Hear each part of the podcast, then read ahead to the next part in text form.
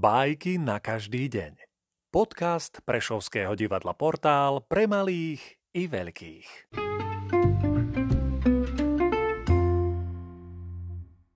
Ezop, diviak, kôň a poľovník. Na tej istej lúke sa pásol diviak a kôň. Pretože diviak všade rozrýval pasienky a mútil vodu, kôň sa ho chcel zbaviť. Zavolal si na pomoc poľovníka. Poľovník mu povedal, že mu môže pomôcť iba vtedy, ak si dá založiť úzdu a vezme ho na chrbát. Kôň na všetko pristal.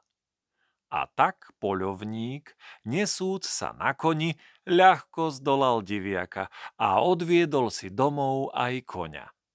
A priviazal ho ku žľabu.